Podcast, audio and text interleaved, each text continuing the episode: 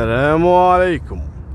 اليوم بقول لكم قصة أشهر مجرم في العراق وإيران وأول قاتل متسلسل في بداية ال 1900 يعني بسنة 1918 تقريبا. أول قاتل متسلسل كان ينقال له علي أصغر. منو هذا علي أصغر؟ اسمع السالفة. علي أصغر جدة كان من أشهر قطاع الطرق في سنة 1850 كان شغلته شو يسوي؟ ياخذ هالقوافل اللي رايحة ورادة تجارة ما تجارة يقتل هالناس وياخذ بضاعتهم. استمر 20 30 سنة لين توفى. ورث ولده اللي هو أبو علي أصغر المهنة. لكن أبوه ما قام يشتغل على القوافل لا. أي شخص عنده فلوس يقتله. فضجت الدنيا فيه وكانوا عايشين في أحد المدن في إيران ينقال لها بروجرد شوي شوي انتشر قصة الجريمة ومن الفاعل وكذا بالتحقيقات اكتشفوا أن أبو علي أصغر هو القاتل واتهموه بقتل أربعين شخص. هرب أبو علي أصغر وأخذ معاه عياله ثلاثة من بينهم علي ومعاه وبنته. وزوجته وحاول إنه يهرب إلى العراق. أول ما وصل إلى الحدود الإيرانية العراقية قدروا إنه يوصلوا له فهرب عائلته وسلم نفسه. طبعا اقتلوه على طول وقامت زوجته وخذت علي أصغر وإخوانه إلى بغداد علشان يعيشون. وكانوا ما عندهم فلوس مجمعها أبوهم الحرامي العود. ف أخو علي أصغر الكبير قام وفتح له قهوة في بغداد. قام اشتغل وياه علي أصغر صبي في القهوة. شوي شوي تطور صار عمره 13 سنة علي. وكان يسأل أمه لأنه كان ما يدرك أيامه عن يعني سوالف أبوه. كان صغير فيسأل أمه عن أبوه. تقول له أبوك كان بطل وكان جندي وتوفى في المعركة ومن الحكي الفاضي هذا. ورغم إن علي أصغر ما كان يعرف السجل الإجرامي حق أبوه ولا حق جده إلا إنه صار مجرم بالفطرة. وراثة سبحان الله. ما كان يدري إن أبوه حرامي ولا قاتل ولا يدري بسوالف جده. المهم علي قال حق أخوه أنا ماني شغال في القهوة أنا بشتغل في البيع المتجول. يعني ياخذ حلوة ويفتر بالشوارع يبيع فيهم. وبالفعل قام اشتغل بائع متجول للحلوى هذه المهنة خلته يتعرف على الأطفال. وهو كان عمره تقريبا 13 14 سنة. فتعرف على الأطفال في بغداد وقام شوي شوي يصير فيه شذوذ ويصير فيه يعني انحراف أخلاقي. وقام يتصيد الأطفال ويعتدي على واحد اثنين يعطيهم مقابل الحلاوة والأكل والكذا. اعتدى على واحد اثنين ثلاث ما حد شك فيه. الضحية الخامسة بلغ أهله وأهله بلغوا سلطات وألقوا القبض على علي أصغر. لما شافوا أهل الضحية أن علي أصغر عمره 14 سنة تنازلوا. سامحوه. ويا ريتهم قصبوه ما هدوه. ليش؟ قام علي أصغر بعد ما أفرجوا عنه حس إن الجريمة يقدر يفلت منها بسهولة. لذلك استمر على موضوع آه، الاعتداء على الأطفال. شوي شوي كبر كبر شوي شوي يوم من الأيام احدى الجرائم ألقوا القبض عليه وسجنوه سنتين. بعد سنتين أفرجوا عنه. قام يصير شوية حذر. اعتدى على طفل. الطفل هذا لما اعتدوا عليه وألقوا القبض عليه وسجنوه تسع سنوات. لما طلع من السجن بعد تسع سنوات قال التوبة خلاص أنا راح أتوب وما راح أدخل السجن مرة ثانية. لكن تعرفون يموت الزمار وأصابعه بتلعب. ما يتوب. المهم يوم من الأيام شاف له ضحية. أغراب الفلوس وكذا واعتدى عليه. لما اعتدى عليه قال أنا ليش لما أعتدي على طفل مثلا أو مراهق إني أتركه؟ لا. أنا كل مرة الحين أبى أعتدي على واحد لازم أقتل علشان ما يشهد ضدي أو ما يبلغ علي. وبالفعل اعتدى على واحد وبعدين قام واقتله وكان هذه أول جريمة قتل له. اقتله فكان ياخذ الراس يرميه في نهر دجلة. ليش؟ لأنه راح منطقة قريبة من نهر دجلة. كان يهرب من بغداد. اللي يعرفون سوابقه. فكان يقتل الضحية يرمي الراس في نهر دجلة والجثة يدفنها. أول واحد مشت وياه الأمور. الثاني الثالث هني طبعا على حسب أقواله بعدين. يقول أنا لما شفت أحد الأطفال انتبه علي أثناء عملية قتل المراهق اللي اعتديت عليه شافني من شباك بيتهم. فهني أنا عرفت أن انكشف آه، سري وقلت لازم أهرب من العراق. وبالفعل يقول مشيت لمدة شهر ونص. مشي إلى أن وصل إيران وتحديدا وصل منطقته اللي هرب منها أبوه منطقة بروجرد. راح هناك بيت خالته وبيت آه، عمته وكذا وعطوا فلوس وأكل وسكنوه. شوي شوي الولد ما يتوب. قام وسرق ذهب آه، خالته. قامت بلغت السلطات وألقوا القبض عليه. لكن بعدين سامحته وأفرجت عنه فتركهم وراح سكن في منطقة بعيدة عنهم. هني بدأ عاد الجرائم يرتكبها مثل ما كان يبي ولقى ضالته في آه، منطقة طهران.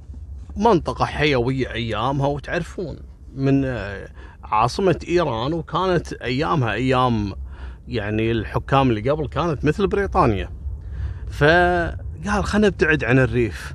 وأروح طهران والقى لي منها شغل والقى كذا. بالفعل قام راح آه، طهران واشتغل بائع متجول الصنعة اللي يعرفها وكان عمره أيامها 27 28 سنة.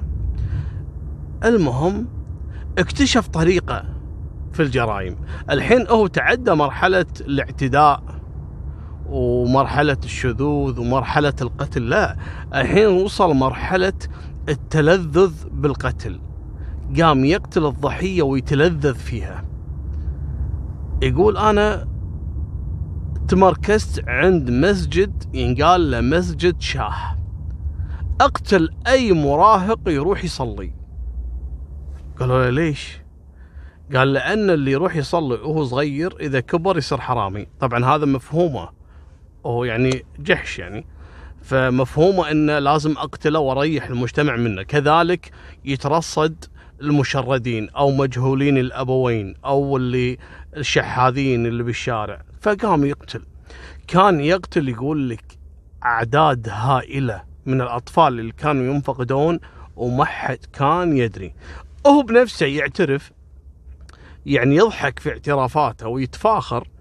يقول في إحدى المرات آه، خطفت مراهق عمره 15 سنة. فقمت وضربته ضربته بآلة حادة فاعتقدت إنه ميت. فبعد ما اعتديت عليه قلت خلني أتأكد إذا هو للحين حي ولا ميت. فيقول ضربته ضربة قوية على معدته فصحى مرة ثانية وبدأ يبكي ويتوسل لي. فقمت وفصلت راسه عن جسده وأخذت الراس. يعني شوفوا وصفة وصف وحش. يقول أخذت الراس ونظرت في عينه قلت له هل تعرفني؟ يعني أنت تعرفني؟ طبعا يكلم الجثة.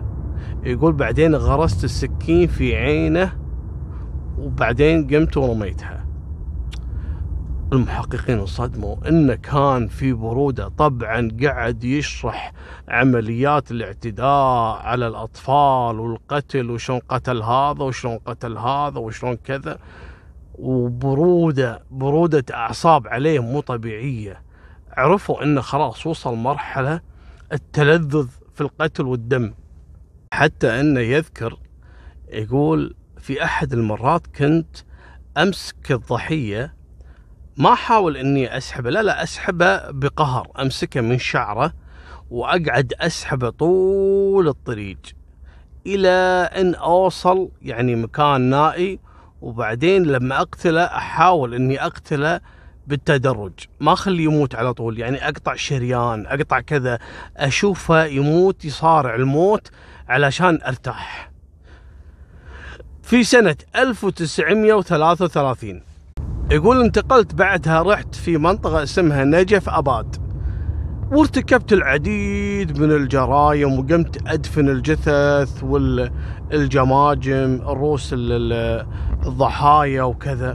وكانت هذه المنطقة منطقة زراعية. يعني في أي وقت الناس تقوم تحرث وعشان تزرع كل يوم والثاني يلقون جثة. جثة يلقون راس مثلا يلقون إيدين يلقون استغربوا بلغوا العمليات وحضروا الشرطة والأدلة الجنائية وكذا. في سنة 1933 وبدأوا يحرثون في الأرض.